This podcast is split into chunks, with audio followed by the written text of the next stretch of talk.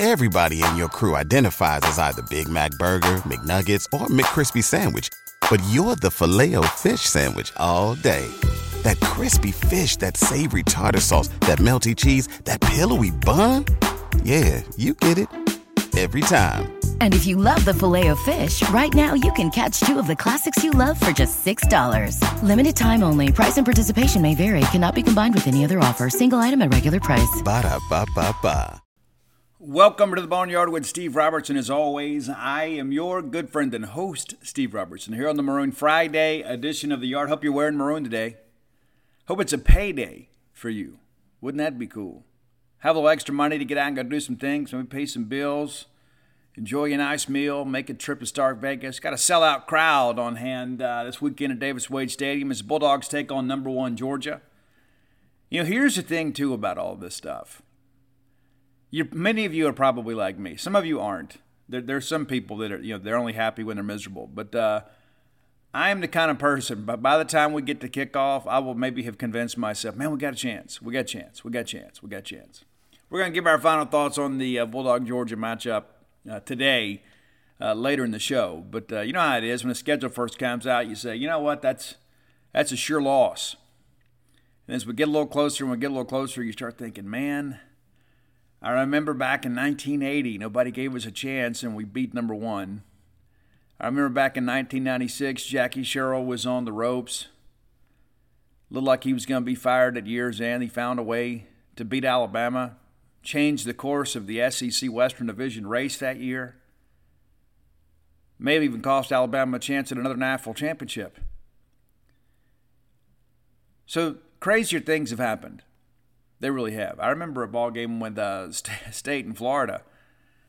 You know, there were a lot of people that thought the fun and gun was just going to come to Starkville and absolutely destroy us. And we made Shane Matthews look like that he was a junior college quarterback, and that's a guy that went on to play several years in the National Football League. So there's always there's always the chance, right?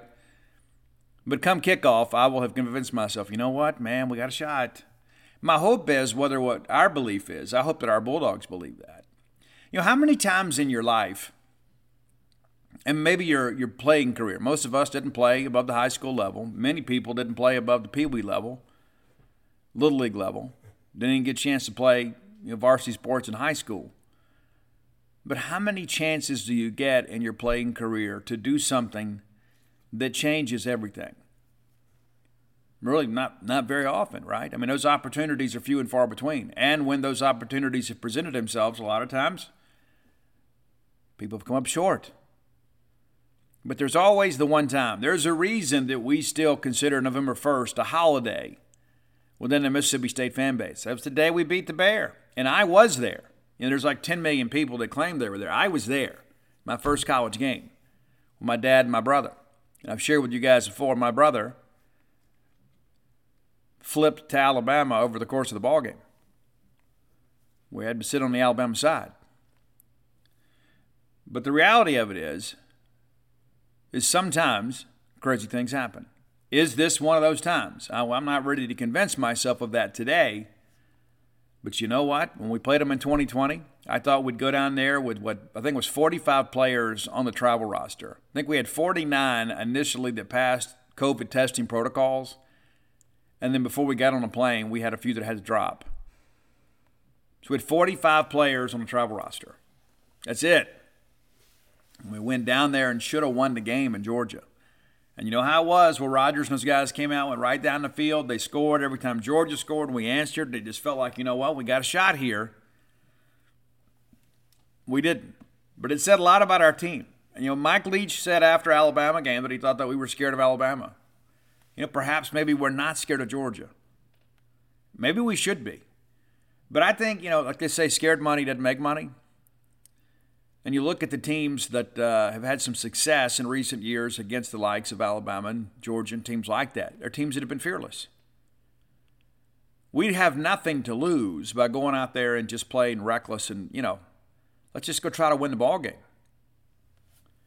Georgia's a lot better team than us. Let's frame it up like that. They are a better team than us. There's no, there's no disputing that. But crazy things happen in college football. They do. And come kickoff, I will have tried to convince myself that, you know what, maybe tonight's a night, something special is going to happen. Let's thank our friends at Bulldog Burger Company. I love Bulldog Burger Company. I, I do. And I loved them long before they were a sponsor of this show. I, I don't partner with people that I don't believe in. But I get I turn down ads all the time. I get ad submissions every week, you know, from the, the service that I'm on. But Bulldog Burger Company, I'm very proud to partner with them. Not just because they're great people, and they are. You know, John Bean, the whole crew, the fans, everybody involved, just great people. Com- committed to our community, no doubt about it. They've done a great job feeding the Bulldog family for years here in the Golden Triangle. Bulldog Burger Company, now kind of the new kid on the block in many respects when it comes to the Eat With Us group. But when I when people hit me up, like other members of the media, they say, hey, where should we eat? We're in town. Well, you know what? I'm picking one of those restaurants. I just am. Because I don't want to give somebody a bad rag. And Bulldog Burger Company is one that I mention regularly. Three great locations to serve you. University Drive here in Star Vegas with that fabulous new patio area. It's getting cool. You can sit out there by the chiminea. It's going to be cold this weekend, too. Maybe bring an extra jacket. Lake Harbor Drive there in the Ridge and Flowood area, and then Gloucester Street there in Tupelo. I love going in there because, number one, I know what I'm going to get before I even get there. You know, sometimes you're like, oh, we got to go eat where you want to go. I don't know what I want. I know when I go to Bulldog Burger Company before I even pull into the parking lot exactly what I want. And I always, always get those spring rolls as my appetizer. No matter what else I'm doing that day, I'm getting the spring rolls. And you should, too. They'll make you and everybody around you better looking. And, again, I'm, I'm a big proponent of the restaurant quality hamburger. It's one of the fine delicacies we afford ourselves in life. Go get the Bulldog, get the Mission. I get the Pico de Gallo on the side when I get the Mission, but I love it. The Pimentology, add bacon. That'll put some hair on your chest. Yeah. And get that chocolate shake to go. Again, we need to start a movement with that. Desserts to go, yeah, that, that's part of the new dining experience. And you can get that at Bulldog Burger Company, the place where people go to meet, M E A T. All right, let's take a look around the Southeastern Conference. I am happy. I am beyond happy with this slate of games that we have. And I tell you, there's some big numbers with the lines this week. It's tough picking games. You know, at jeans page dot com, you know, we, we this year we decided to pick with the spread, which has kind of changed the dynamic. I'm happy to say I'm tied with Mike Neiman for first place. But it's been a weird year, and it always is. I mean, there's never a year where everything goes to script. I mean, the teams that are favored to win the S E C East and West usually do. But what's behind them? Everybody jockeying for position, trying to get to a New Year's Six, or where they stand in the Pool Six. Weird things happen. They do. That's the thing. That's the thing we love about it, right? I mean, how many people, think about it, how many people had South Carolina going to Kentucky and winning that game? Not many people. Especially when you consider, you know, there were some that were suggesting, you know, Kentucky was going to be, you know, win the S E C East and p- potentially uh, win the Southeastern Conference and get in the playoff. It was just, you know, I wish more people felt that way about Mississippi State. I mean, honestly. And Kentucky's right there with it. We're, we're essentially the same program, just in different divisions. But you hear everybody talking, you know, Kentucky's this, Kentucky's that. Oh, my gosh. It's ridiculous. Probably going to be an eight and four team, and hopefully we will be too in the regular season. But Kentucky loses that game in South Carolina, and I think kind of got exposed to be a you know, kind of an above-average team when, when many people forecasted greatness. It's why we play the games. How many of y'all had L S U beating Alabama last week? I mean, it's tough to go in in Tiger Stadium even for Alabama. We talked about that a couple weeks ago on the show here. You know, Alabama had to go to Baton Rouge. I mean, the road to Atlanta for Alabama went through Baton Rouge, and then they, uh, you know, had a bit of an, an incident, shall we say. Now Alabama, of course, uh, got to win out and get some help along the way. It's the reason we play the games. And we, we touched on this on the last show, too. You know, it's it's kind of rarefied air for us to beat Arkansas, Auburn, and A and M in the same year. It's happened three times in our history. And again, we're going back to expansion, you know, back two thousand twelve. So we're only talking ten years. But when we can do that, when we can win those three year games, it's a good year. May not be a great year, but it's a good year because those are our contemporaries. You know, them, Ole Miss, Kentucky. Those, you know, those are the teams You know, in some respects, we're kind of similar to when it comes to tradition, especially in recent years in a more modern era of football. We're going to talk about some Bulldog history in, in the final segment of the show, athletically. But, you know, and, and here's the thing, Julian. I wrote a couple books, maybe you've heard, written five books total, four sports books, a book of poetry. And uh, I appreciate everybody that's bought a book of mine, whether it be for yourself or somebody else. Th- thank you very much. If I had, if, if you've I've never heard me say it, thank you. Because I spent a lot of time and effort sitting up here kind of agonizing over details and looking up historical facts and, and uh, a lot of time reading old newspaper articles and the media guides and things like that.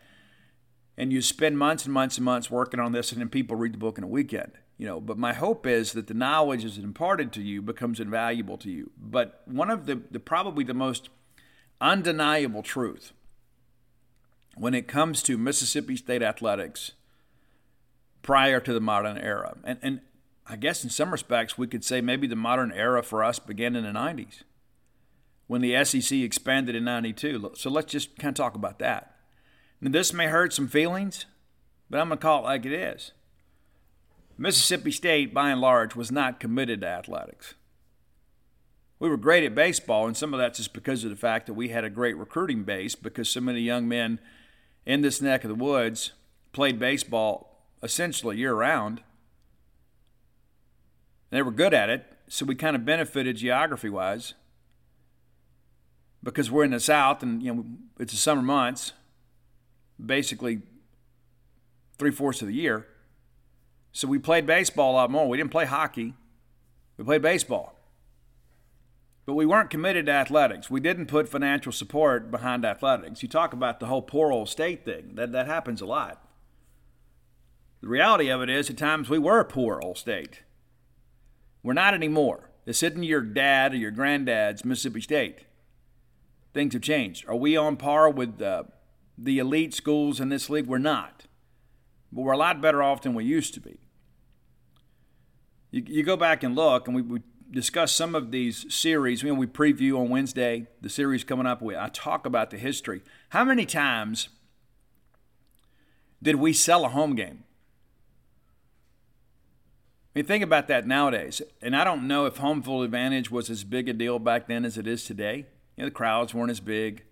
Of course, you had to travel. There's always inconvenience with traveling and playing in unfamiliar surroundings. You don't have as many of your fans around you, and that, that does matter. It does. There's a reason for that. You get fat, passionate fans. But we sold a lot of home games for money. So we gave up the home field advantage, you know, for a payday. And I'm, I'm not going to be critical of the officials that made those decisions. I'm sure it's what they felt they needed to do, what they felt was better for the health of the athletic department. It's like, hey, yeah, we can play this game in Starkville and maybe make a couple grand, or we can sell the game and make more money. And then we don't have to worry about staffing the concession stands and paying for all this stuff. We didn't have a lot of money. And part of that problem is because Mississippi State and Ole Miss were not treated equally by the I H L board, nor was Southern Miss. Ole Miss was always given favor when it came to budgetary issues. Things are a little different now. They weren't always like that. And so it's a difficult decision these gentlemen were in. Dudy Noble was probably in the middle of all that uh, for the most part. But we sold a bunch of home games. I mean, we played in Baton Rouge over and over and over again. You know, we, we'd play at Auburn and then go play them in Birmingham. You know, things like that. But we weren't committed. Maybe we wanted to be. Maybe we just didn't have the resources. But we weren't committed to athletics.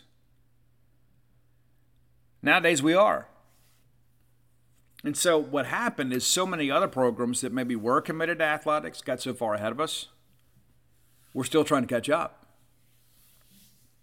I would love, you know, when, when we all get to heaven, I would love to be able to know about some of those decisions. I mean, the people that made them are, are dead and gone, but I would love to know. You know, was it worth, and I, maybe I'm being a little bit hard, heavy-handed here, was it worth putting our team at a competitive disadvantage to make a few more bucks? You know, we have the gift of hindsight now, and we begin to look at, well, what did that mean for our tradition? What did that mean for our for fan base? What did that do for recruiting? Well, we've got to be able to pay the janitor. So we're going to sell this game, and we're going to go play Florida and, you know, Pensacola or something like that. We're going to do that. We're not going to play the game here. We're going to go do that because, you know, we were suckers for the quick reward. And, again, maybe that's what we feel like we had to do. But our football program especially paid the price for that. You know, baseball, we could compete any with any time, anywhere, right? Football's different. And I go back to, um, you know, we talk about the difference in the series between State and Ole Miss. One, you know, one of the biggest differences between State and Ole Miss, Allyn McKeen, as great as he was, an absolute legend, National College Football Hall of Famer. Did you know that? Yeah. We ended up firing him. You know, we, again, Bob Sanders was probably um, kind of the forerunner of some of these malcontents on social media. Thought that he knew better than Dudy Noble. Launched a coup to get Allyn McKeen fired. Ultimately succeeded. At the end of the day, Allyn McKeen did not have a leg to stand on. He didn't have the support of the donors. Didn't have support of the administration. Didn't have the support of the students. Matter of fact, the students put together a petition saying they would boycott games if Allyn McKeen was brought back. That's how bad it was. But Allyn McKeen was reluctant to sign veterans. Ole Miss was taking them left and right. I mean, you get these grown men that are hardened by World War Two. You put them on a college football field, they feel like they've died and gone to heaven. Johnny Vaught pursued those guys. We had a few. We did. Harper Davis being one of them. I shared with you guys in uh, Alpha Dogs that uh, Harper Davis was working uh, in Corpus Christi, Texas when the war ended. And Johnny Vaught was actually his football coach. How about that? Pretty crazy to think about, isn't it? You know, that was before he became the offensive line coach at Ole Miss and ultimately the head coach. Johnny Vaught's a great coach, no matter how you look at it. Got big numbers. But Harper Davis comes to Mississippi State, studies the playbook on the car ride back from Corpus Christi. We go over and play Auburn. He gets on the bus, haven't had very little practice, and scores two touchdowns, and we win the game. But Ole Miss, to their credit, said, hey, look, we can go get these grown men that are playing against guys, uh, you know, right out of the cornfield and put together a good program. And they did. And so, again, I, I, there's just been so many decisions over the years, some things that we have done to the detriment of Mississippi State and Mississippi State football. We have. We just have to own that. And we, we can't fix it. You know, we can't dwell on it. You know, the, like the old saying is, we can't change the past. We can change what it means. We got to get caught up. And a big part of that is Bulldog Initiative, as you guys know. Uh, but the reality of it is, is that you know, we can't sit here and just belabor the point and go over, well, we didn't do this, we didn't do that. It's about where we are now. What can we do? Now that it's our generation, now that it's our lifetime, what kind of footprint are we going to leave when it comes to Mississippi State athletics? It's a big part of things. I begin to wonder sometimes, too, like if when we do all get to heaven, those of us make it, you know. I'd love to sit down with Bob Sanders in that group uh, that ran Allyn McKeen out and said, you know, hey, knowing what you know now, would you have made that decision? I'd ask Dudy Noble, hey, you remember all those games you sold, you know, for a few bucks? Knowing what you know now, would you have made that decision? You know, again, I'm not being critical of those people. We Again, we have the gift of hindsight. But we made a lot of decisions that were not in the best interest of Mississippi State's ability to compete. It's important to understand. All right, let's look at this week's uh, S E C football schedule. I like the schedule. Again, it's so it's so crazy how life works sometimes. Eli Drinkwitz's uh, extension, six million dollars a year. six million dollars a year. He hadn't done much. They're not even bowl eligible this year. And maybe Eli will get them there. You know, my conspiracy theory, I think they will get there. And we'll see what happens. We never know what shape those Missouri and Arkansas teams are going to be in when they get together. But it's uh, it's interesting. You know, Missouri hits the league wide open. They go to the S E C championship game. And everybody's thinking, man, look at this. They've done nothing since then. They get a chance to see Tennessee up close and personal in Neyland Stadium this weekend. And teams like Missouri and Kentucky, and in some respects South Carolina, have kind of benefited from the fact, you know, for, for much of the last decade, Florida hadn't really been Florida, and Tennessee hadn't really been Tennessee. So if you're Kentucky now, when you're basically, when you get to schedule seven wins each year, right, you get your non-conference, you should be able to win three or four of those every single year, and then you get to play South Carolina and Vanderbilt and Missouri every year. You got seven wins before you even look at the rest of the schedule. You're bowl eligible. And Mark Stoops is a good coach, but I think sometimes people undervalue that, right? You look at Missouri, and Missouri is going to go face Tennessee this weekend, and now Tennessee is back. Now, how long Heupel can keep them back remains to be seen, but Tennessee is a destination quality job. Good facilities, a lot of money, big fan base, national attention.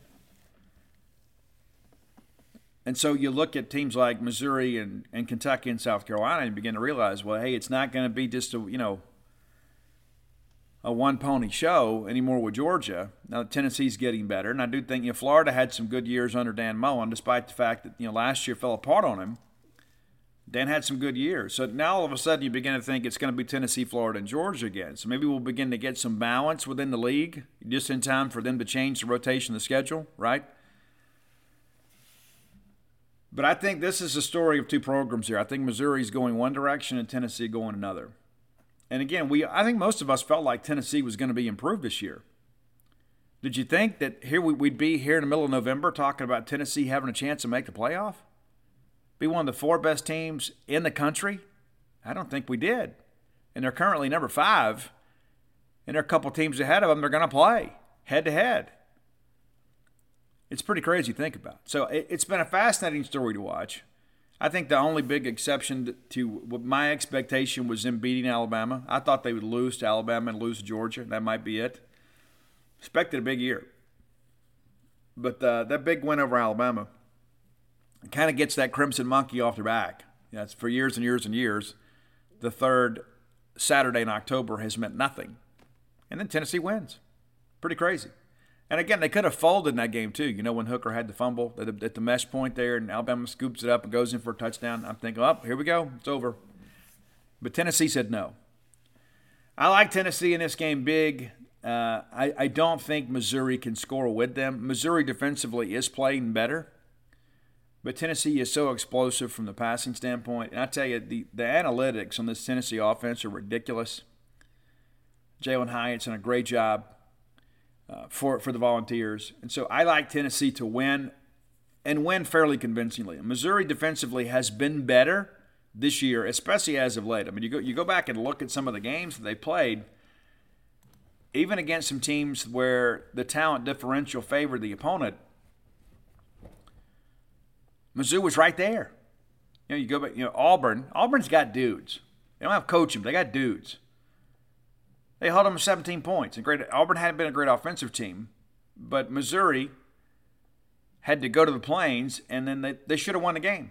And then the very next week, instead of pouting and crying and acting like a, a victim because they fumbled the go-ahead touchdown into the end zone at Auburn, they nearly upset the number one team in the country. They lose by four to Georgia. And then instead of thinking, well, this is a self-fulfilling prophecy, we're just not very good this year, we're never going to win these close games, the next week they go to Florida. They go to the Swamp and should have won the game and lose by seven. It's pretty remarkable. It really is. And last week, of course, they lose to uh, Kentucky twenty-one seventeen. But you look at this Missouri team, and, and you could see why perhaps that you would want to extend Drinkwitz, but, man, six million dollars. And I guess maybe if you got to write a deal, you got to write a deal.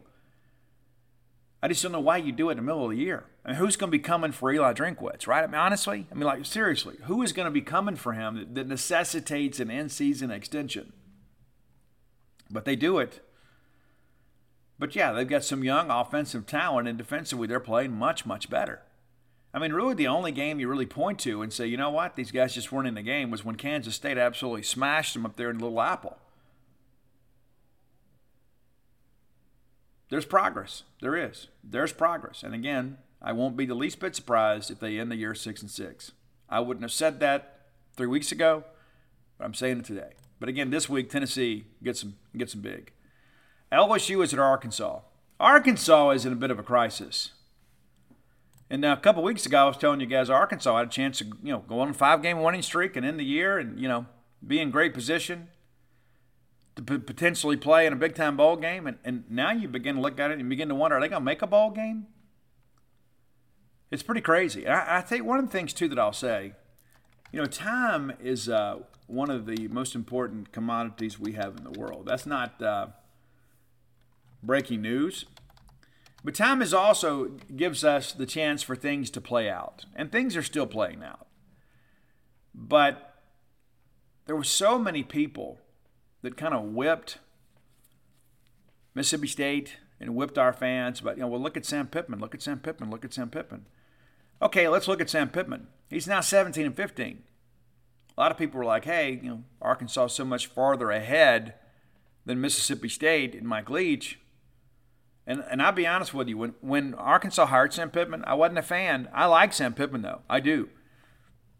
And I think he'll find a way to get these guys bowl eligible. But, you know, you're five and four with three games against the S E C to go. They don't get the benefit of that, you know, F C S opponent or non-conference opponent uh, next weekend. They got to play Ole Miss next weekend. The good thing for Arkansas is two of the next three are at home, and you'd like to think that you can pick off one of those two. If I have to call it today, they're going to lose to L S U and then beat Ole Miss. And, of course, the reverse could happen, and then it would make for an awfully interesting finish, shall we say. But uh, L S U a chance to wrap up the S E C Western Division this weekend. I suspect they get it done. I do think Arkansas will come out and ready to play. When you go back and look at last year's game, that was the thing. Ar- Arkansas had no business winning that game last year. Did you, do you remember watching that game? I do. And L S U couldn't get out of their own way. L S U had more talent and just couldn't get it done. You know, that that's the thing that I think about is, you know, with these, we talk about the the analytics and recruiting rankings and things of that nature.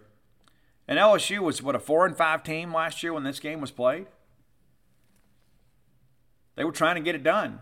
But it's one of those crazy things, you know, you look back in hindsight, I don't quite understand uh, how Arkansas was really kind of able to get that thing done the way they did. And, and, and it's really a tip of the cap to them. You know, they were six and three going to that ball game. But L S U has a ten three lead in Tiger Stadium at the break. Then they give up ten points there in the third quarter. And, again, that's a again credit to Sam Pittman and his staff.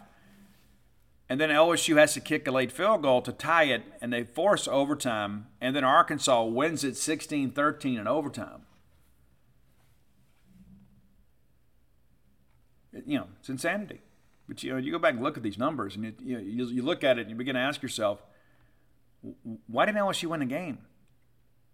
You know, defensively, I thought that uh, Arkansas did some good things in this ball game, but you know the magic of Tiger Stadium didn't work out well, and ultimately you lose a close ball game to a good team. Don't get me wrong.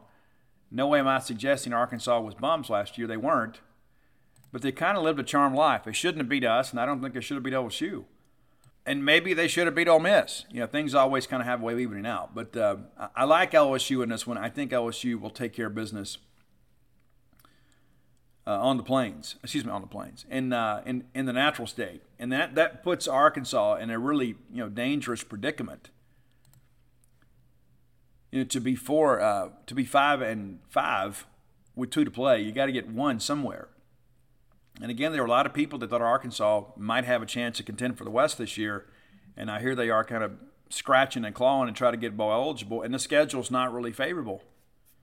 You got the number seven team in the country coming in this week and number eleven coming in next week, and then you got to go on the road to play this improving Missouri team we just talked about. So I don't expect Arkansas to lose out, but it's not going to be easy, and nor should it be, right?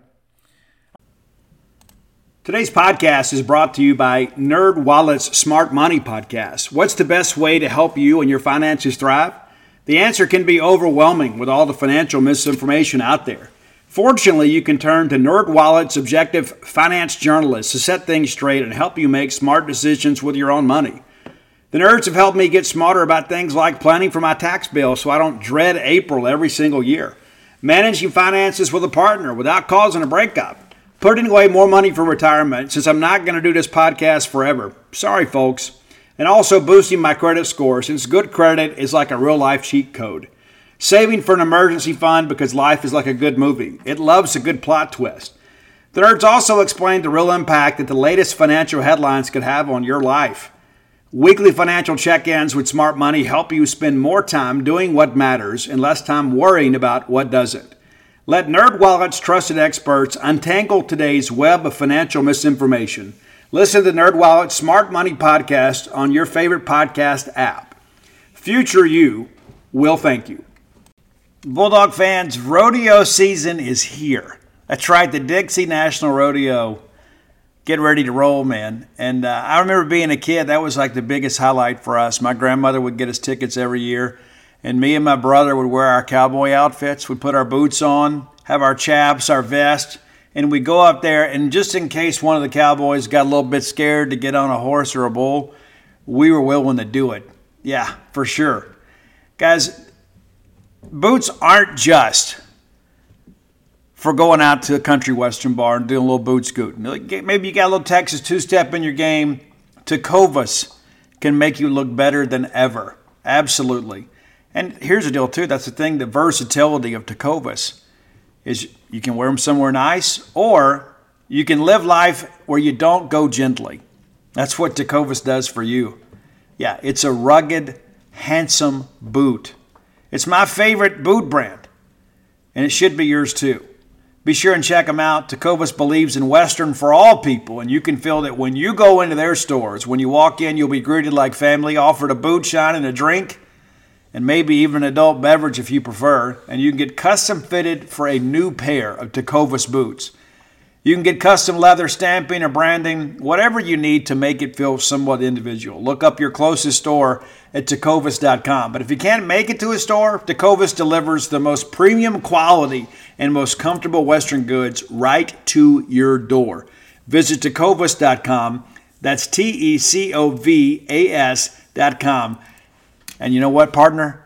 Point your toes west. Wilson, you sent the game-winning email at the buzzer, avoiding a four fifty-five meeting on everyone's calendar. How did you do it? I got a huge assist from Grammarly, an A I writing partner that helped me make my point. And it works everywhere I write.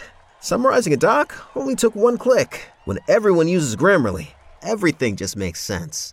Go to grammarly.com slash podcast to download it for free. That's grammarly.com slash podcast. Easier said, done. All right, Vanderbilt's at Kentucky. We won't spend much time talking about this, and nor should we. Remember, Vanderbilt got off to a three and one start. People were like, you know what? Well, no, no, I don't know what. What I know is that Vanderbilt is talent deficient, to say the least. And you look at some of these, their numbers, too. I mean, it's like, I, I think Clark, Clark Lee's going to do a great job there. My friend Barton Simmons, I think, will do a great job there. They got to get dudes. They don't have them. They, they competed against South Carolina back-to-back years, and you could one could say that maybe they should have won those games. Nearly pulled it off at Missouri, but you know, but you got to catch your contemporaries before you can start chasing, you know, the upper echelon. But um, yeah, again, they're competitive in many respects, but I just don't think they've got the juice to stop this Kentucky ground game. And I think that's what they're going to do. You know, of course, there's been all this hype about Will Levis this year. Numbers pretty pedestrian, to be quite honest with you. Kind of what, what he's done historically. I think whoever drafts him in the first round, general manager's probably getting fired within three years. But um, I don't think you can afford to take a first-round pick on a guy like him. The numbers in production just aren't there. But they'll win this week, and then Kentucky will move ahead, you know, of course, to be seven and three. With two games to play, and then they'll lose to Georgia next week, and they'll beat Louisville. So, eight and four. That's how I see it. maybe you see it differently. But it should be a good game in Oxford. Alabama at Ole Miss. Ole Miss, of course, coming off the open date. Alabama coming off the loss to L S U. How motivated is Alabama going to be to go play this football game? When's the last time that we've been in the middle of November and Alabama pretty much eliminated from the playoffs? I mean, they're going to have to have absolute chaos ensue in order for them to make a playoff, and I just don't see that happening. So how motivated are they going to be? Now, Ole Miss is going to be extremely motivated, as well they should be. Ole Miss got a good football team. I know people talk about the schedule, and, and that's true. It is. But Ole Miss is a good football team. They're doing what you should do. It's not like they're just squeaking by. You know, they're they're winning games. They've had a couple scares here and there. But by and large, Ole Miss making the winning plays, like the, the game against Kentucky.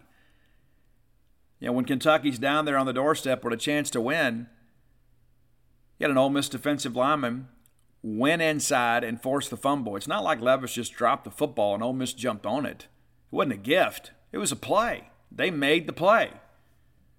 And as much as I don't like those guys, I got to give credit where credit's due. I mean, Lane Kiffin, thought by many to kind of be uh, propped up by Jeff Lebby, has proven this year that, no, no, no, it's, it's me. It's me. And you know what? Tip of the cap. I was wrong. The guy's done a great job this year. Uh, a lot of talk that he may uh, be in contention for the Auburn job, and you know, I don't know if that works out or not. I think Ole Miss will do whatever they have to do to keep him. But we'll see. But uh, this is a big game, not just in the S E C West, but, uh, you know, for Ole Miss. And if you're Alabama, if you can't get up to go play this game, that'll be a surprise. I, I'd like Alabama to win. I do think Ole Miss covers. I do think this is one that probably may even go down to the final possession.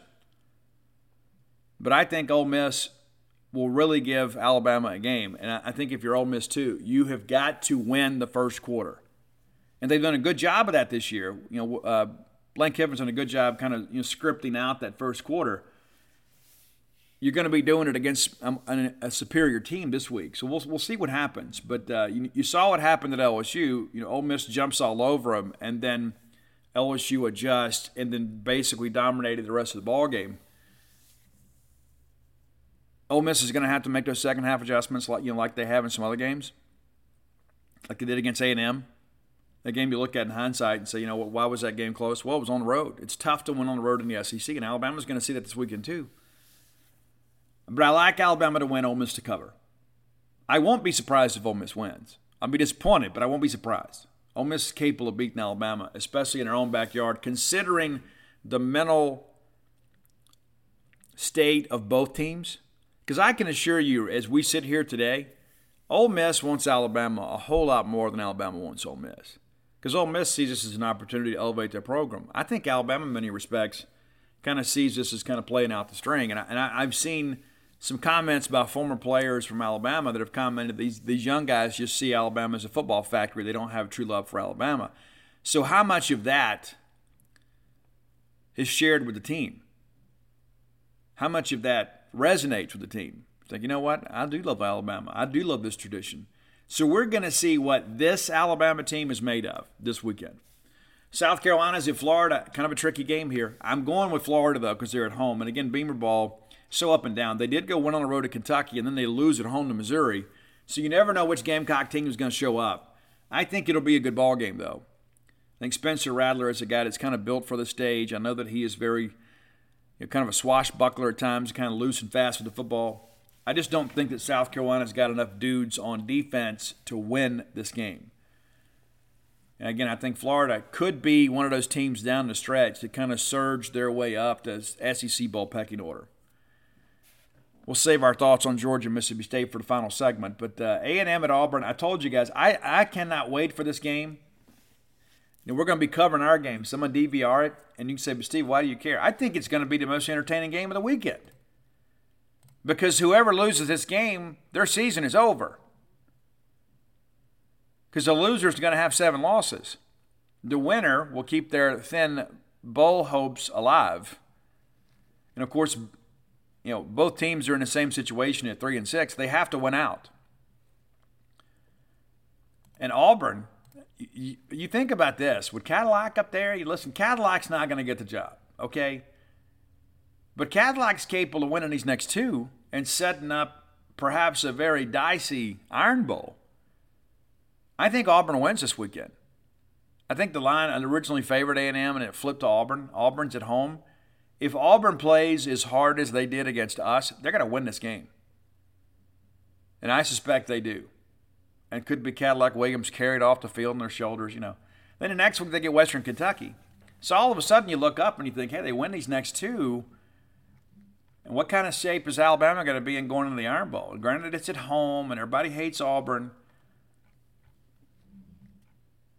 Be an intriguing week, rivalry week, if Auburn can manage to pull this off. I think they do win this week, and I think they win next week, and we'll see what happens.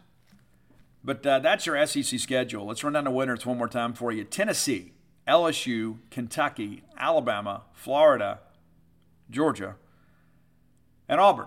That's how I see it, and uh, we'll get back to the, the Georgia-Mississippi State uh, thoughts a little bit later uh, in the show.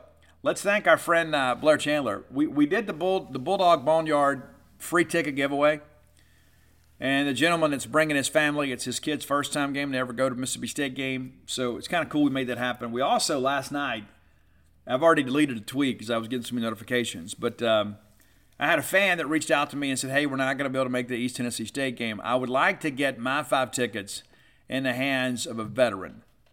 And I thought, man, what a noble cause that proved to be.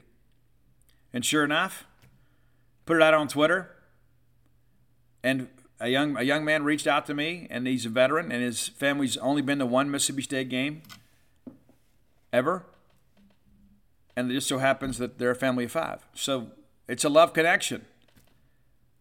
And so we got everybody paired up, and so I appreciate you guys reaching out. I like to put people together. You know, I just don't want tickets to fall into the hands of opposing fans. I don't care who they are. I don't care how nice they are. I don't care how, how often they pay their taxes. I don't care about any of that stuff. I, I don't want opposing fans there. I, I don't. I understand they have to have their little section, but I, as a guy that used to be a season ticket holder that had to sit around opposing fans every single week, and I was on the fifty-yard line, like twenty-five rows up on the west side, maybe not, maybe twenty.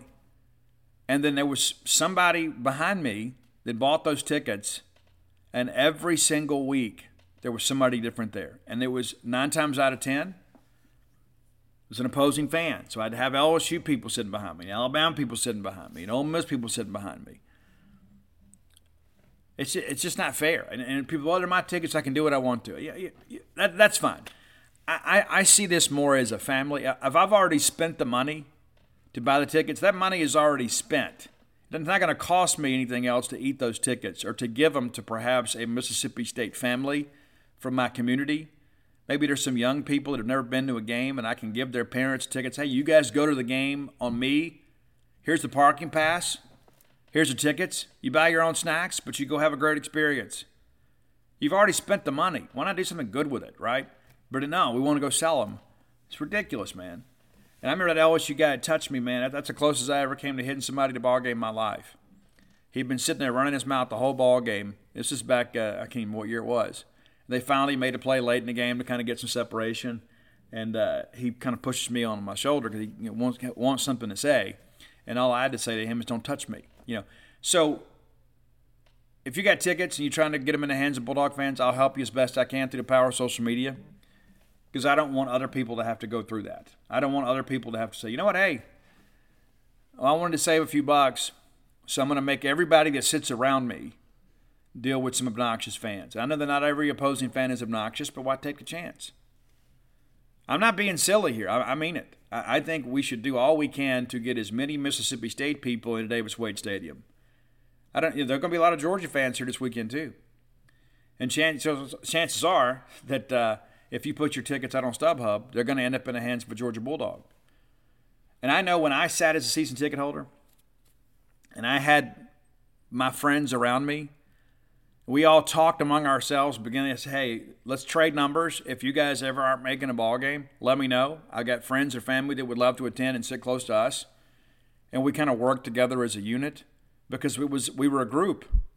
And I got to go back and see those people the next week, right? And so I'm, how am I going to feel if I – You know, I sell my tickets on StubHub, and there's some clown. And I knew if I showed back up there that, uh, you know, Miss Pam and her husband were going to look at me all negatively. Well, who were those people that sat in your seats last week? I got a responsibility to that community. I, I do. Maybe you see it differently, but I feel kind of passionately about that. When when you are in a section with people and you you share the experience year after year, ball game after ball game, the last thing that I want to do is have some loudmouth opposing fan come in there disrupting the time of the people that uh, are in my section. It's not going to do it. Maybe you feel differently, but I don't. But anyway, let's thank Blair. Blair provided the tickets, and uh, Blair will be uh, happy that you guys uh, will visit his website at close with blair dot com. Blair is a Bulldog, season ticket holder in multiple sports, has a place here in Starkville, you know, lives down there in central Mississippi, makes a trek up here, and uh, was generous enough to you give his tickets away uh, as part of the Boneyard uh, ticket giveaway. And so we're happy for him to do that, and very gracious and generous of him to offer those tickets up for free. He could, he, he could think about that for a second. It's a sellout crowd. Blair could have easily went and put those tickets up on StubHub and probably made some money. But instead, he wanted you to benefit. And so I want you, if you have needs in the mortgage industry, that you repay him. Whether you bought, you got the tickets or not, repay him for his generosity to some other Mississippi State fans, because it is a family. It is. It may not be with our employees, but among us, those of us that have been Bulldogs our entire life, we are a family, right? Other people may come and go, but we're a family. And I appreciate Blair recognizing that. Give Blair a text or call today at six oh one, five hundred, two three four four. Again, six oh one, five hundred, two three four four. Maybe you're looking to refinance your home. Maybe you're looking to buy a home for the first time. And they've recently had a dip in interest rates, which is uh, kind of unexpected, but also a good thing. Blair can walk you through all of that. It's a complicated process. There's so much that goes on that you need somebody that's got experience. twenty-one years of experience, top one percent close ratio, back-to-back years nationally. Not just in Issaquena County, nationally.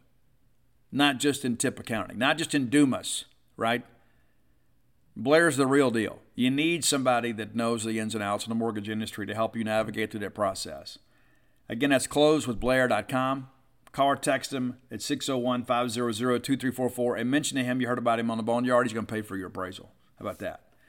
All right, top ten list today, courtesy of our friend Dave Murray. Now, we have not done a lot of guest pickers on this show. Very few. Sometimes with country, I'll let people do it because I want the list. I want people to enjoy the list.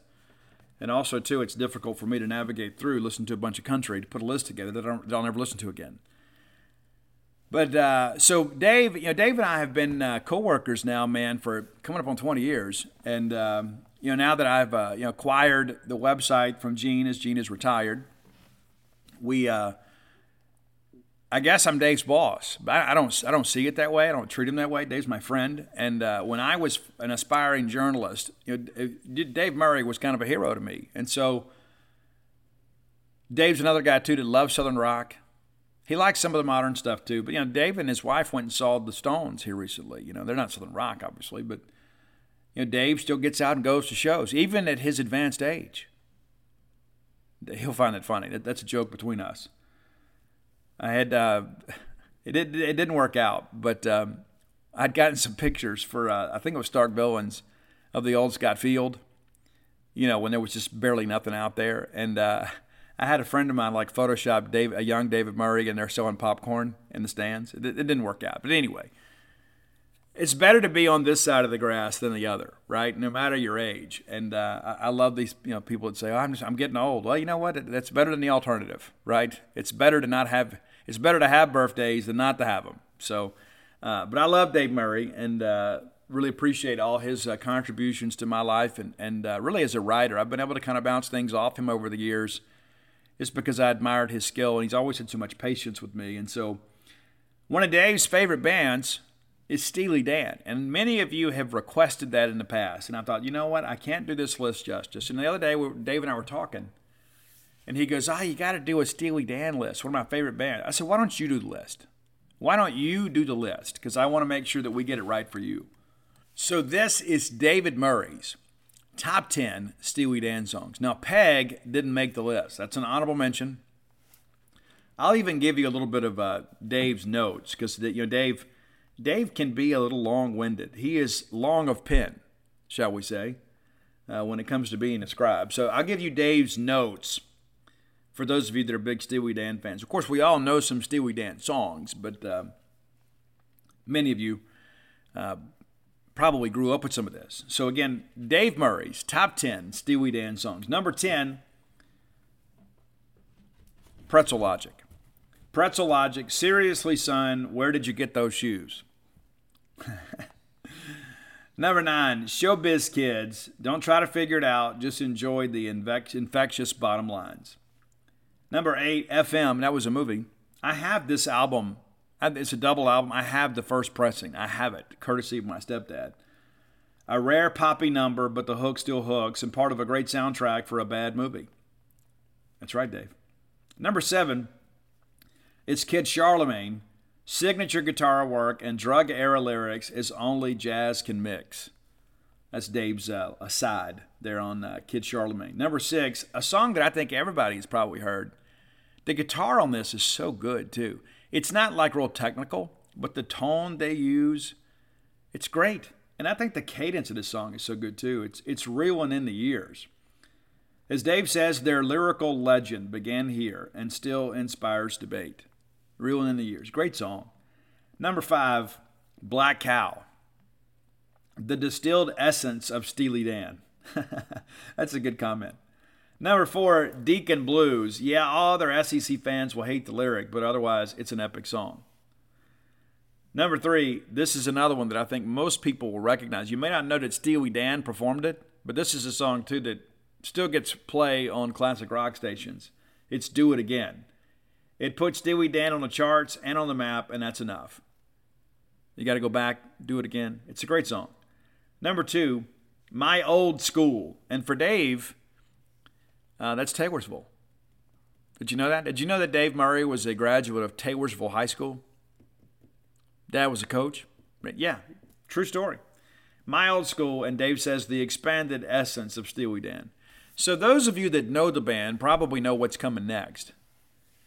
And this is one of those songs, too. Like, there's parts of it that sound kind of elevator music, and there are parts of it that are a little more ferocious. Not like Metallica, but the composition of this song is kind of a wild ride. And I agree with Dave.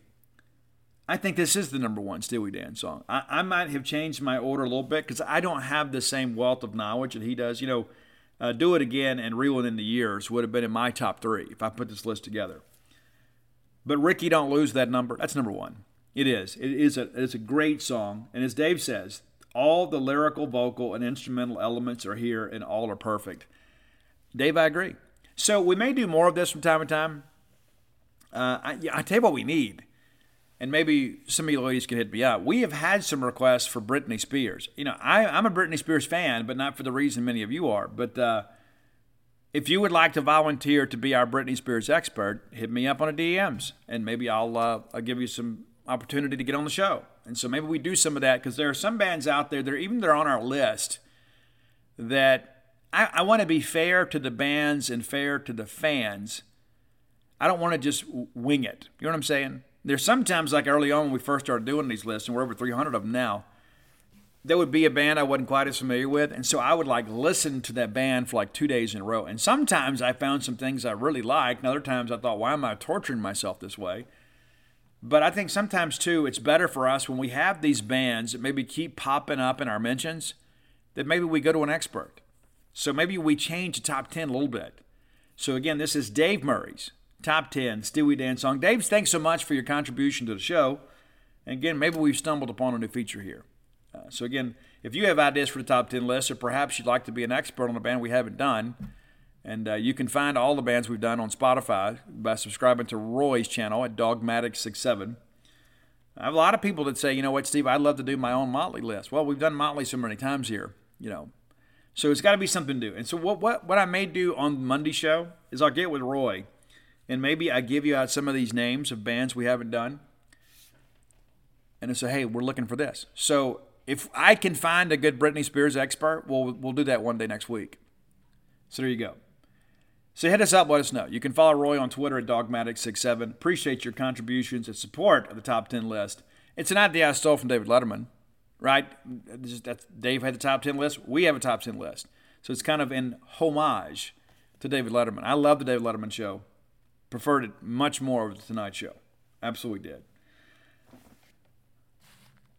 All right, next segment of the show brought to you by Campus Book Mart. Campus Book Mart, a Starkvillian institution, been doing a great job for a great fan base for an awfully long time. And doing it better than ever. The Bully Shop completely renovated, now upstairs on the first floor. No longer in the textbook business, it's allowed them to expand their selection of Mississippi State merchandise.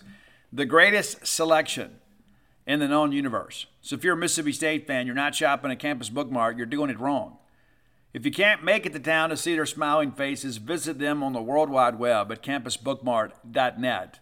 And by being a loyal Boneyard listener, we'll give you a phrase that pays. That is B S R, which stands for Beautiful Steve Robertson. That gets you free shipping on all orders over seventy-five bucks.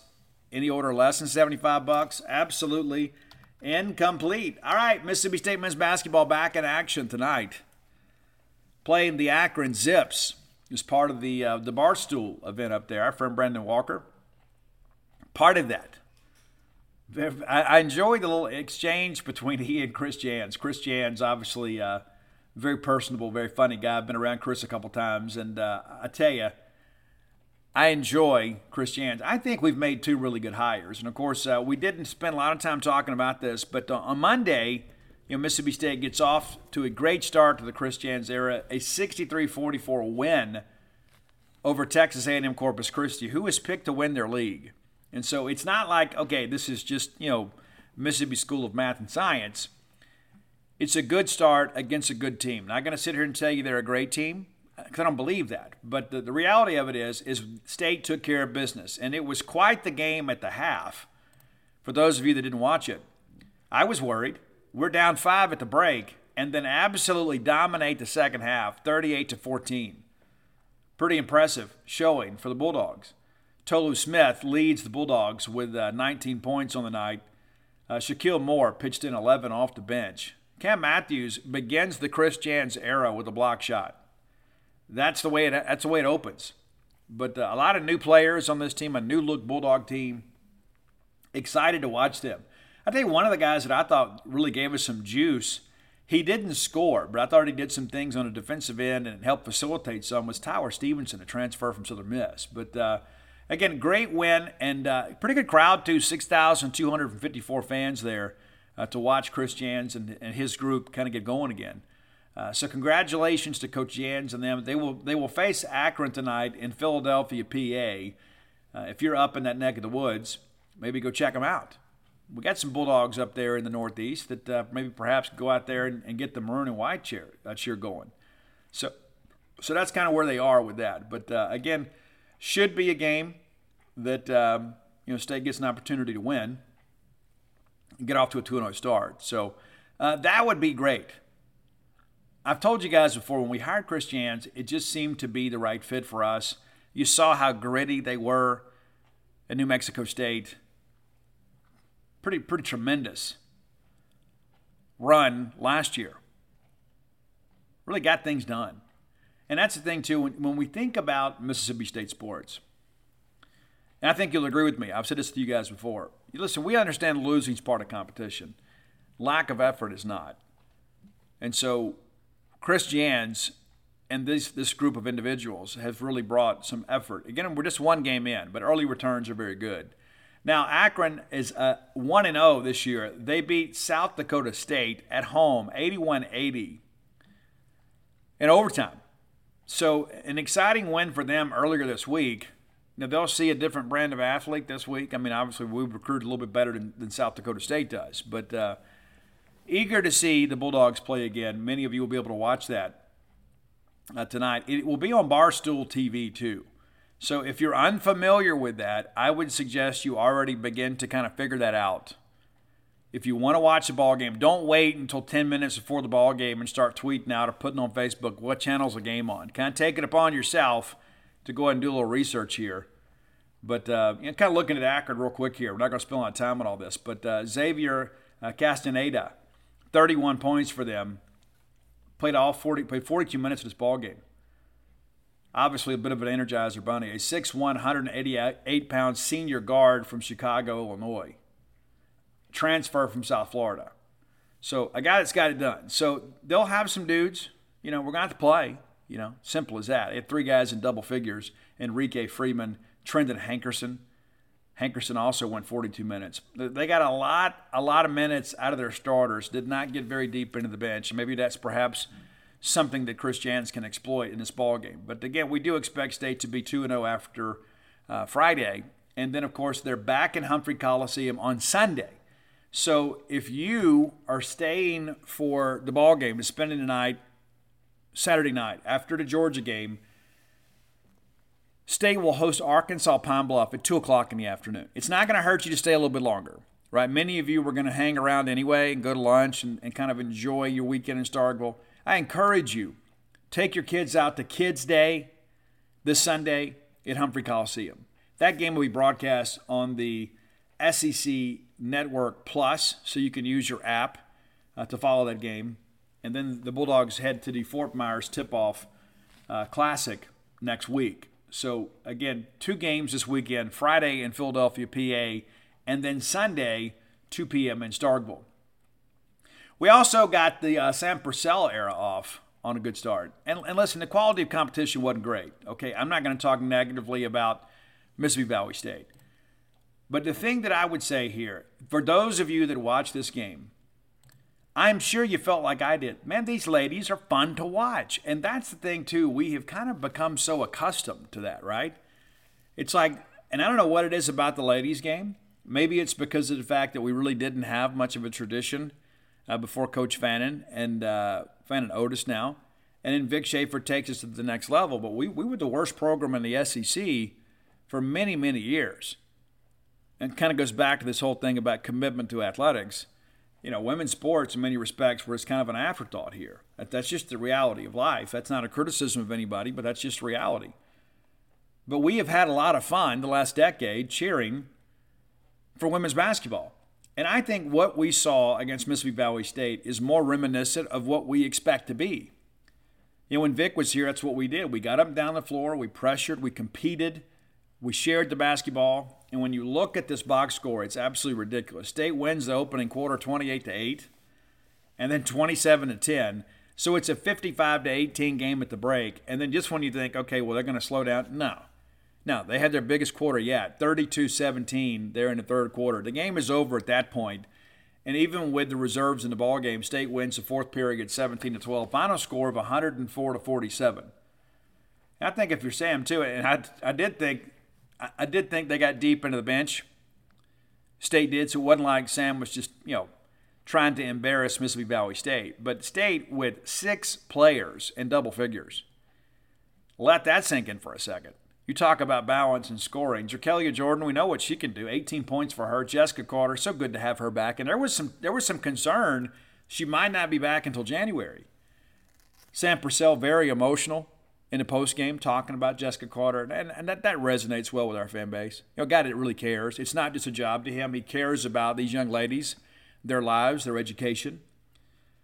Alana Smith, fifteen points for her. Uh, DeBrecia Poe in the starting lineup. Right? How about that? Robbie Falk uh, shared that with us, too. That, you know, he expected that to happen. That's exactly what happened. Ten points for her. Anastasia Hayes, you know what you got there. Just three points from her. Are you worried about that? Absolutely not. Absolutely not, because you know what she's capable of. Um, Ajane Johnson, sixteen points, and then Courtney Weber with ten. But uh, you know, Bulldogs had several players make contributions. Danae Carter, somebody that uh, we had to depend on a lot, you know, eight points for her last year, and then Romani Parker with eight. And again, you get down, you know, Alasia Hayes gets in the game, Charlotte Cole, and, and um, you know, we, we had a good group, to say the least. And so a good opening night for, for the Sam Purcell era, pretty incredible when you think about it. The ladies shot sixty-six percent from the floor. And forty-three point five percent from the three. And, you know, and we shot twenty-three. It's not like we just, you know, kind of got the benefit of hitting a couple shots and then went away from it. And then nearly seventy-one percent from the free throw line. Those, those numbers right there, those percentages will win you a lot of a lot of basketball games. And again, I just think we made the right decision with Purcell. I mean, I, I feel great about Jans. I feel great about Purcell. I, I think we have the right person, not just the right coach, but the right person for Mississippi State. I think he fits here. I think he knows that we're committed to winning here, and we have won big here. He's seen that up close and personal as an assistant coach at Louisville. We got the right guy. There's no question about it. And I know a lot of people, of course, were disappointed that we didn't give Doug Novak the job. We wish Doug the best. But the right decision was made in my estimation. And again, that's not a criticism of Doug. I just think we needed to get somebody very familiar with the women's game that understood women's recruiting. He was recruiting at a high level. And you go out and you throw up a hundred-piece your first game out. So uh, the ladies are in action tonight at five thirty p.m. against North Alabama. So if you're in town, you got a chance to see a lot of Mississippi State sporting events this weekend. Of course, soccer plays at three. And when the game, that game is over, you can mosey on over to the Hump, watch the ladies play basketball, watch the uh, ball game with Georgia Saturday, and then hang around on Sunday. It's almost like Super Bulldog Weekend light. You got a chance to come check it out. I encourage you to come do that. If you're in town, Mississippi State has your entertainment calendar kind of set for you. Uh, North Alabama is a one and oh team. They knocked down Christian Brothers, which is kind of a misnomer considering it's a women's team, but uh, they beat Christian Brothers seventy-eight sixty-eight uh, earlier this week in uh, Florence, Alabama. And we have a lot of Bulldogs that went to U N A as well, but uh, Uh, leading scorer for them was uh, Skylar Gill with sixteen points. No, that, that's incorrect. A second high score. Jade Moore, off the bench, had nineteen points. She played thirty-six minutes. So, uh, again, the difference in in the strength and conditioning programs, I think, will be evident in this ballgame. But, again, a great start. And, I, you know, to be honest with you, I expect more from the ladies this year when it comes to postseason uh, than I do the men. And that, that's not a shot at Chris Jans. I just think this roster on the women's side is probably a little more cohesive. You know, you got more returning pieces back. You're not having a pieces thing together, so there's some, some chemistry there. And, yes, you do have some new pieces, but I think the core of the team has returned. And this is a team last year that was in the mix to make the tournament, just simply ran out of gas late. And so now you have some depth. And now you have a bench. Last year, Time State played with six and seven players. It's ridiculous considering all the injuries we had. And, again, that's a testament to Doug Novak and that entire staff for kind of keeping um, keeping things together in light of some very difficult circumstances. So, again, we're very appreciative of Doug Novak, but we look forward uh, to the Sam Purcell era, which is off to a, to a great start. So get out and go support your Bulldogs whenever you can. All right, final segment of the show brought to you by your friends at Portico. Brooks Bryan is my friend, your friend, a friend of Mississippi State, a friend of Starkville. Brooks is a good dude, man. He is. He's a good dude. I wouldn't partner with people that I didn't trust and respect. I have a tremendous amount of respect for Brooks Bryan, part of a great group of individuals bringing this wonderful residential development called Portico to Starkville. Very easy to get to. Turn off eighty-two on the twelve. Take the very first ride on Pat Station Road. Go through the four-way stop. Boomer's Portico. Give yourself a self-guided tour in between your Mississippi State sporting events this weekend. And maybe consider it as maybe it's time to make Starkville home. And maybe it's not your current home, maybe it's not your primary residence. Maybe you go ahead and get a second home and you begin to think about, hey, at some point we're going to retire here. We'd like to be close to campus, just one point one miles away from the Mississippi State campus. You can start with a two-bedroom, two-bath home and go all the way up to a four-bedroom, four-bath home. You can even get a custom build. It's not some cookie-cutter neighborhood, right? There is some continuity within it, but let's say you need some things that maybe perhaps aren't in the typical house plan. They can help you with that.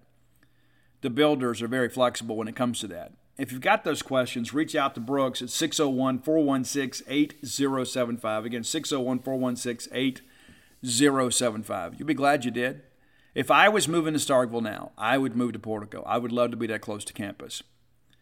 But now I've got this uh, this big house out here that's going to be empty on me here pretty soon, and I've got all this stuff. And so not ready to have the, uh, the Boneyard uh, garage sale or anything like that. But uh, maybe perhaps you would consider it's time to make Starkville your home, and Portico is absolutely the way to go.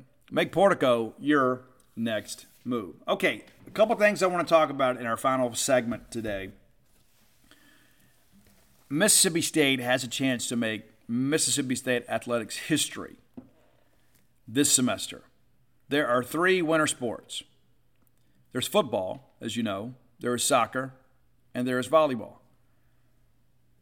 Mississippi State could reach the N C double A postseason in all three sports for the first time in school history. We talk about the health of the department, right? And that's the thing. Again, I said this earlier in the show, and some people may take offense, and that's fine. Historically, we have not done a great job in women's sports. We just hadn't. I don't know if it's a matter of allocating the resources or identifying the right coaches. I, I don't know. But that has changed really in the last, you know, ten, fifteen, twenty years. You look at what happened with softball this past year. Last year, Julie Daugherty, I think, if memory serves me correct, I did a little research on this earlier. I think we've had ten winning seasons in our school's history in volleyball. Last year, of course, the most historic season, and we made the N C double A tournament for the first time. Now, we still got a few more matches to go, but we could have back-to-back trips to the N C double A tournament for volleyball. And again, we've we've hired the right person, clearly. And again, we don't have a ton of tradition to speak of when it comes to volleyball. And so, you know, it's it's a tough sell at times to tell somebody, hey, you come here and we're going to win. We've never won before, but we, but you're going to win. The volleyball dogs are thirteen and ten and six and seven in the conference. They've won two matches in a row. And we've got to finish, but we are on pace to make the tournament. In the event that happens, we will have all three winter sports in the postseason for the first time in school history. So this evening, we're going to play Kentucky, and that's also in Starkville. Again, I told you it's Super Bulldog Weekend Light. There's plenty of things. There's plenty of things that you can come root for this weekend while you're in Starkville. It's crazy how it works out. Saturday, we are next Saturday. Excuse me. We're going to be uh, at Tennessee, and then we'll play them again on Sunday, and then we have Missouri uh, the following weekend. So we've got a little bit left to kind of finish up here. But the Bulldogs in position to make the postseason in the N C double A volleyball tournament for just the second time in school history and in back-to-back years. Now, soccer plays today. We, we celebrated our first ever S E C tournament win here just a couple weekends ago. Never happened before. And now here we are in the N C double A tournament hosting an N C double A tournament game. The last time we went to the tournament was two thousand eighteen. We were upset. We're hosting again today. If we win, it'll be our first ever win in an N C double A tournament game in, in, in soccer. Maybe you didn't know that. And I say that because I think it's important to understand, you know, it's like sometimes we get so caught up in our favorite sport, we don't think about the complete health of our athletics department. But here we are, again, a chance to do something historic. And again, soccer eleven, five, and four on the year. You know, volleyball and soccer both started undefeated for a long time. We're four, four, and two in the conference. We did lose our, our last match on the pitch, but uh, have played you know pretty pretty well. We lost Alabama, of course, uh, one of the better teams in the country, two nothing in the S E C tournament. So New Mexico State will be your opponent today. That's three o'clock Central Time if you're in town. Again, there's so much to think about. Soccer, women's basketball, volleyball, and all of those games are important. Every single one of those games that we play today on the women's side are going to be important games. You know, every game has some level of importance, but when you begin to think about the postseason implications and the fact that, you know, Sam Purcell and, and the group need to get off to a good start, you know, we're establishing a new era here. You can understand how important it is. For us, to, we need to go three and oh today. Now, New Mexico State, far, far, far from just some also-ran program. They're thirteen, four, and three on the year. seven, two, and two in their conference. They enter today's match with a six-game winning streak. Like everybody else, it's been a little more difficult on the road, but they're five hundred, four, four, and one on the road. So every loss they've taken has been in an opponent's home venue. They've lost a couple, they've won a couple neutral uh, site games, but you know, look at the schedule. It's not like they have just kind of played uh, just anybody. You know, they play at Oregon, at Cal State Fullerton. They play at Texas A and M. Texas A and M, one of the better teams in the Southeastern Conference. They lose that match two one. U T E P, Portland State, Nevada, Utah Valley, Seattle U. This is league play, obviously. Uh, Texas, Rio Grande, Stephen F. Austin, Tarleton State, Abilene Christian, Southern Utah, Texas Tech, excuse me, Utah Tech, Sam Houston, Grand Canyon, California Baptist. And then they get into their tournament, the W A C tournament, and they win both games against California Baptist and Seattle U. And, of course, they were the regular season uh, regular season championship. I think that's right. Let me look at this to make sure I'm, I'm not misleading you here. And actually, I was misleading you there. It's actually Utah Valley that, that was the one seed in the W A C championship tournament. And um, New Mexico State wins at one nothing. And so, again, this is a team that's used to winning. So it won't be a, a rollover type thing. They're certainly capable of winning this game. But I began to think about, you know, the history that has been made this year for Mississippi State women's soccer. And then you have a chance to make some more. And how cool would it be for us to be able to celebrate an N C double A tournament win, uh, something we've never done before. It, it's absolutely incredible to think about that. And so I think that's one of the things you begin to think about if you're a new athletic director. We talk about not having an emergent hire, which is kind of the reality too. We don't have a pressing hire. You know, we're not going to make a coaching change here and there. And then you see some of our non-revenue uh, sports doing some historic things. Now, in the event we win, we are the seven seed, so we're expected to win today. But there's no guarantee. We were expected to beat Lipscomb, and we didn't back in the playoff in twenty eighteen. If we win today, then we would play the winner of Memphis and number two seed Saint Louis. If we win and somehow Memphis upsets Saint Louis, then we would host round two. I don't expect that to happen. Uh, but nevertheless, your Bulldogs competing in the N C double A tournament. And so I, I share that because I think it's important. Sometimes we get a little bit tunnel vision. We begin to think, hey, well, you know, football's doing this, football's doing that. And, and we forget about the fact that we have some other student athletes that are giving all they have for the advancement and the representation of Mississippi State. And I think, again, it kind of shows, too, what a good job we have done, you know, finding the right individuals to champion these programs, that we are on the cusp of doing something we have never done before.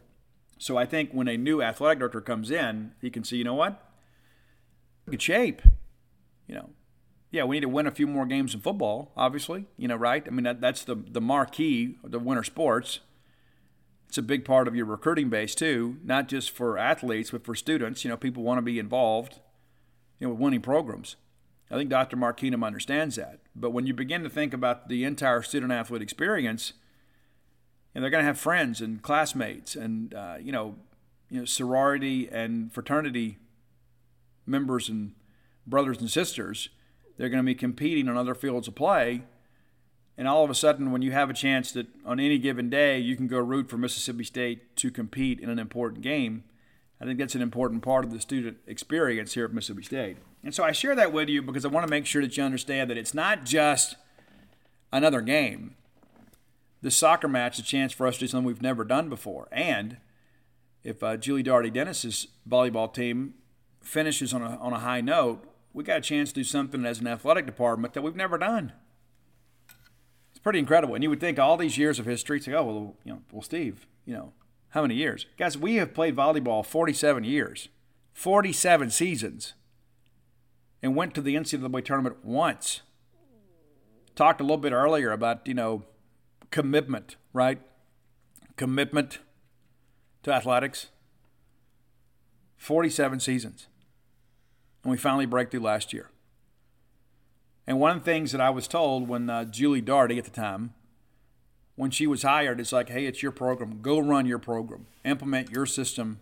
And then let us know what you need, and we'll do our best to get the facility upgrades around you. We've done that. We've done that. And now we're being rewarded kind of quietly in many respects because, you know, not, not a lot of our fans turn out, but we've set attendance records at Newell Grissom.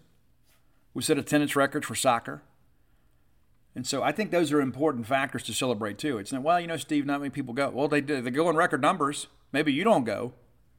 But it's not like our ladies are out, sitting out there playing like a recreational game and it's just them and their parents. And I love our, our soccer fans. I, I, I'll be honest with you, and, and, it, and it's, it's to my detriment. I have not been to a volleyball match, and I'm going to change that. I am. But when we go out for soccer, the students that turn out are tremendous. Like they'll paint their chest and their faces and they're running around. It's the support that they offer these student athletes is, is remarkable. And so if you're one of those kids, I love you. I do. I do. And and bring some friends because uh, we'll get a chance to win a tournament game today. All right, uh, let's talk a little bit about uh, injuries as we get ready for um, the Georgia game. Now, I don't expect us to win. I don't. And as I mentioned opening the show, by the time kickoff starts, I'll start thinking, you know, maybe. I'm an optimistic person by nature. I wasn't always that way. Kind of had to learn a new way to live. But, um, yeah, Georgia's a great team. They really are. And uh, let's talk a little bit about maybe Mississippi State's health. Now, Emmanuel Forbes, we talked about that last week. We knew he was out against Auburn and that he may return this week. There were some people, you know, on our message board that were kind of suggesting, oh, he'll be back next week. The information that I had last weekend is that it was just kind of going to be touch and go. How he responded to treatment, uh, you know, what his pain level threshold looked like and things like that. And so heading into tomorrow, it's probably a game time decision.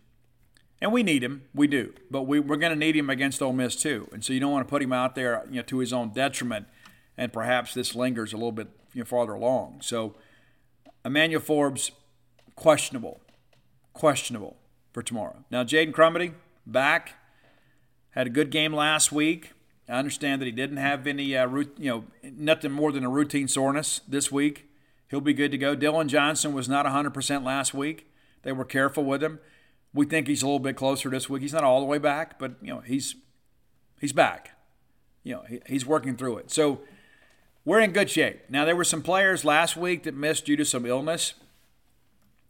I've asked a little bit about that. It's difficult to get any information on that, Mike Leach, and I'm very tight-lipped about that. But I understand that uh, we'll be really close to full strength. Maybe one or two guys that, uh, you know, maybe have some lingering effects that limited them in practice a little bit this week. And so, you know, we'll see. But uh, by and large, your Bulldogs are expected to be full strength when we take the field against the University of Georgia. Now, I'm not going to sit here and pour mouth our team.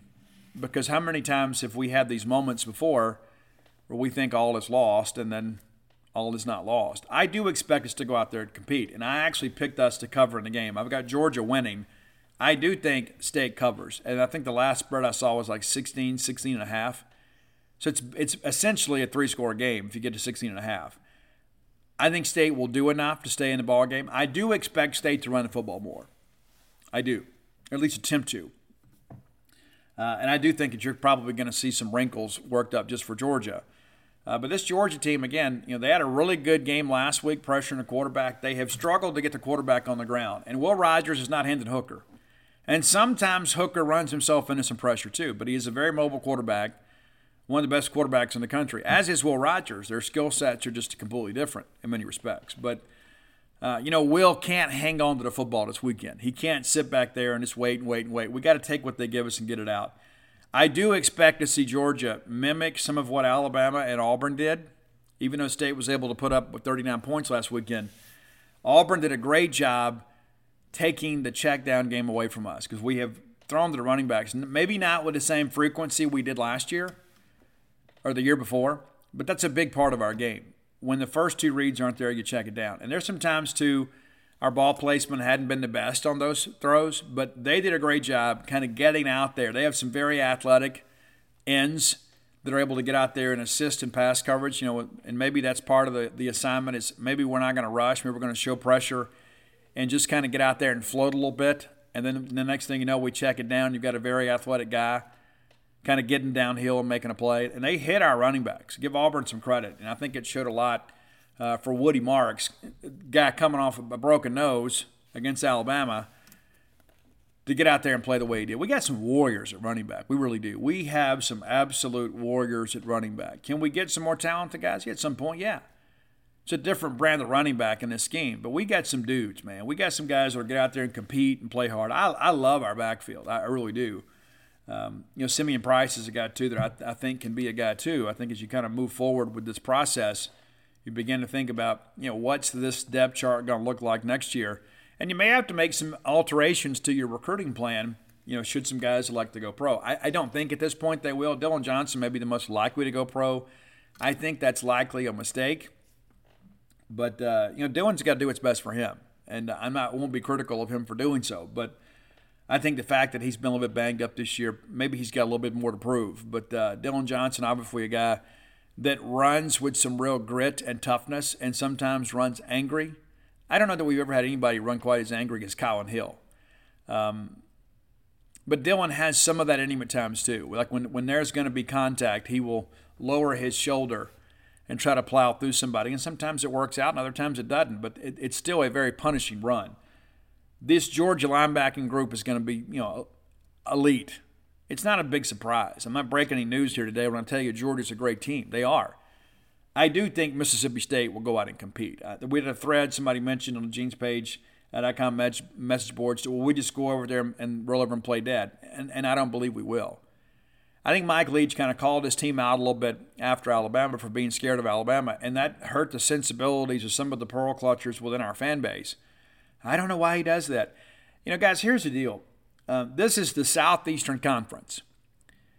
You know, this isn't the Shriners, you know, youth soccer league where everybody needs to be coddled and everybody needs to be given a Capri Sun and everybody's mom takes turns bringing snacks. This, this is not that. It's not. This is Southeastern Conference. Now, Mike Leach sometimes talks to his team through the media. But I can tell you this, our kids love playing, and I hate to call them kids. Our young men love playing for Mike Leach. I'm sure there's a rare exception out there. But when I speak to these guys off the record, you know, I bump into somebody in town. They love our staff. They love our head coach. And so you would think sometimes reading social media commentary that there's this big rift. Guys, we are six and three.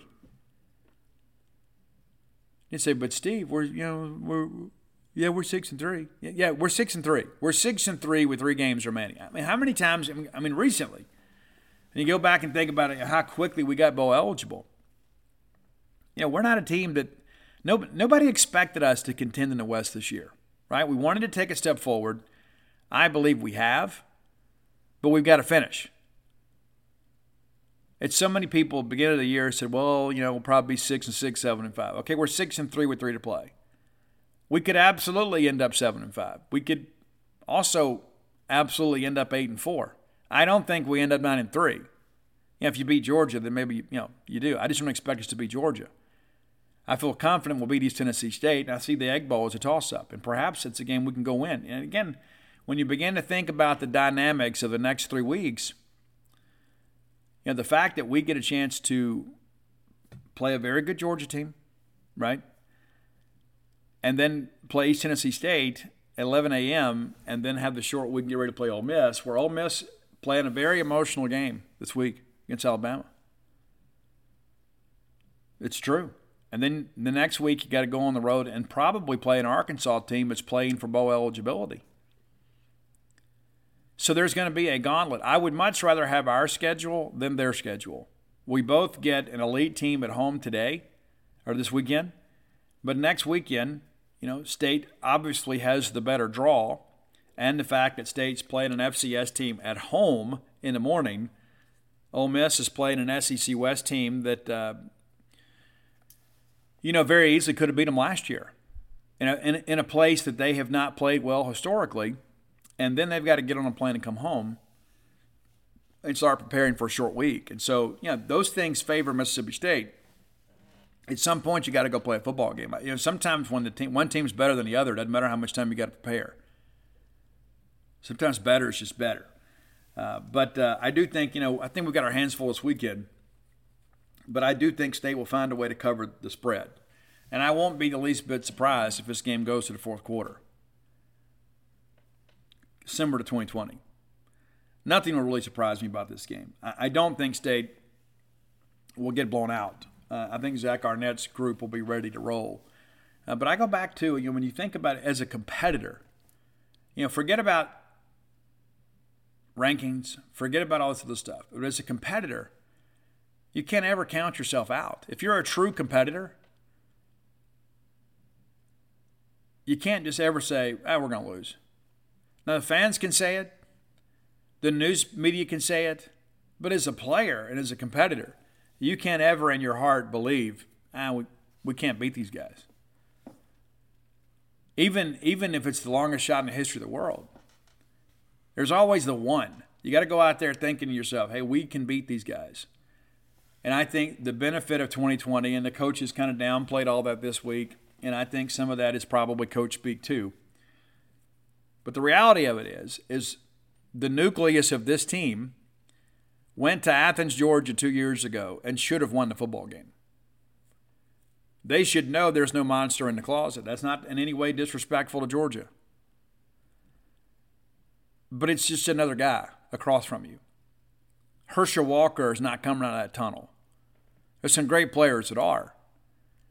But once you get out there and get in the flow of the game and you start doing your job and doing your assignment, you begin to realize, you know, hey, we're all dudes.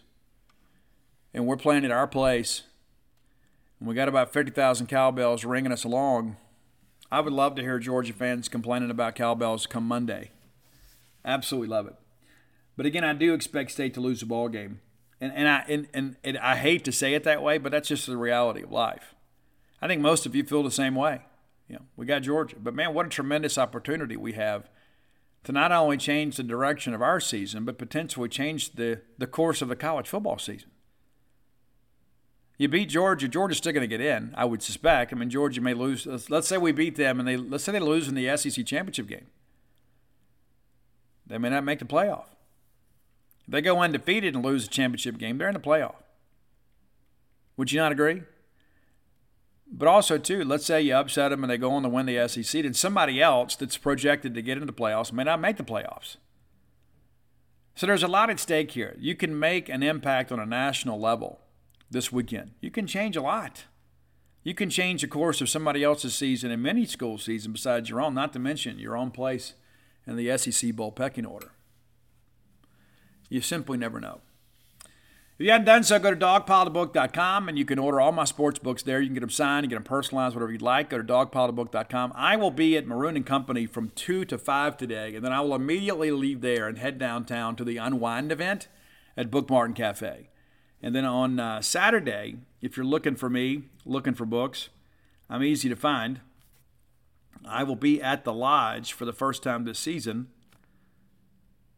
And uh, let me give you let me give you time on that too. Got it right here, right here. So uh, that'll be one thirty to four on Saturday. one thirty to four at the Lodge. So Maroon and Company today, two to five. Unwind event tonight. That's five thirty to eight thirty. And then tomorrow, one thirty to four, before I go and cover the uh, the ball game. And then if you're a member at the one twenty Club in Jackson, I'll be with you on Tuesday. And then Thursday, November seventeenth, I'll be at the Starville Touchdown Club, which means I can't make the Judas Priest and Queensrÿche show at the Lander Center with Roy, which I'm I'm a little bummed about, but we got to pay the bills. I, I can't be you know run the rock and roll road all the time. Uh, but anyway, that's where we are with that. If you're looking for Blooms of Oleander, you can get it at great bookstores everywhere. And also, um, you know, barnes noble dot com, books a million dot com, everywhere else. And uh, that was a book we didn't ever put out really to make any money. It was just about art and expressing ourselves. And we sold thousands of copies, which absolutely amazes me. And so thank you guys so much for that. But, uh, again, we'll be out and about a lot. And, of course, we'll have a December uh, schedule coming up pretty soon. We look forward to seeing you guys at events. Come by and say hello. Uh, you know, come talk some football with me. I'm always around, always eager to talk about Mississippi State Athletics. And again, good luck to all of our teams in action today and this weekend. So much going on today for a Mississippi State fan. I mean, you, you probably need two or three T Vs and you know maybe the Twitter feed and everything else because, again, soccer, volleyball, women's basketball, men's basketball today. It's a big day. You talk about Maroon Friday. It's Maroon Friday, for to say the least. And uh, let's let's hope for a four and oh day today. And how about a one and oh day tomorrow? Wouldn't that be amazing? We look forward to being back with you guys on Sunday. Be careful on your way to Starkville. And remember, it's going to be cold this weekend. I don't know where you live or where you're from and what what apps you have on your phone. It is going to be cold at Davis Wade Stadium on Saturday. So be mindful of that. And, of course, our local vendors would love for you to show up, you know, without a jacket and buy a fresh one here. And maybe that's an option for you. But you need to be prepared to be bundled up on Saturday night. Again, it's going to be a, a great crowd, be a great atmosphere, but you need to make sure you protect yourself and uh, understand it is going to be brisk, shall they say, uh, come Saturday night at Davis Wade Stadium. Well, that's it for today. Thank you guys so much, as always, for your support and your patronage of the Boneyard and jeans page dot com. We love what we do over there. And I would love for you to come be a member with us. And, and we not, may not always agree, but uh, we always respect the fact that we all want the same things, and that's for Mississippi State uh, to win. Until next time, let's all live our lives in a way we make more friends than enemies, and people can see a difference in the way we live. Everybody in your crew identifies as either Big Mac Burger, McNuggets, or McCrispy Sandwich. But you're the Filet-O-Fish Sandwich all day. That crispy fish, that savory tartar sauce, that melty cheese, that pillowy bun. Yeah, you get it. Every time. And if you love the Filet-O-Fish, right now you can catch two of the classics you love for just six dollars. Limited time only. Price and participation may vary. Cannot be combined with any other offer. Single item at regular price. Ba-da-ba-ba-ba.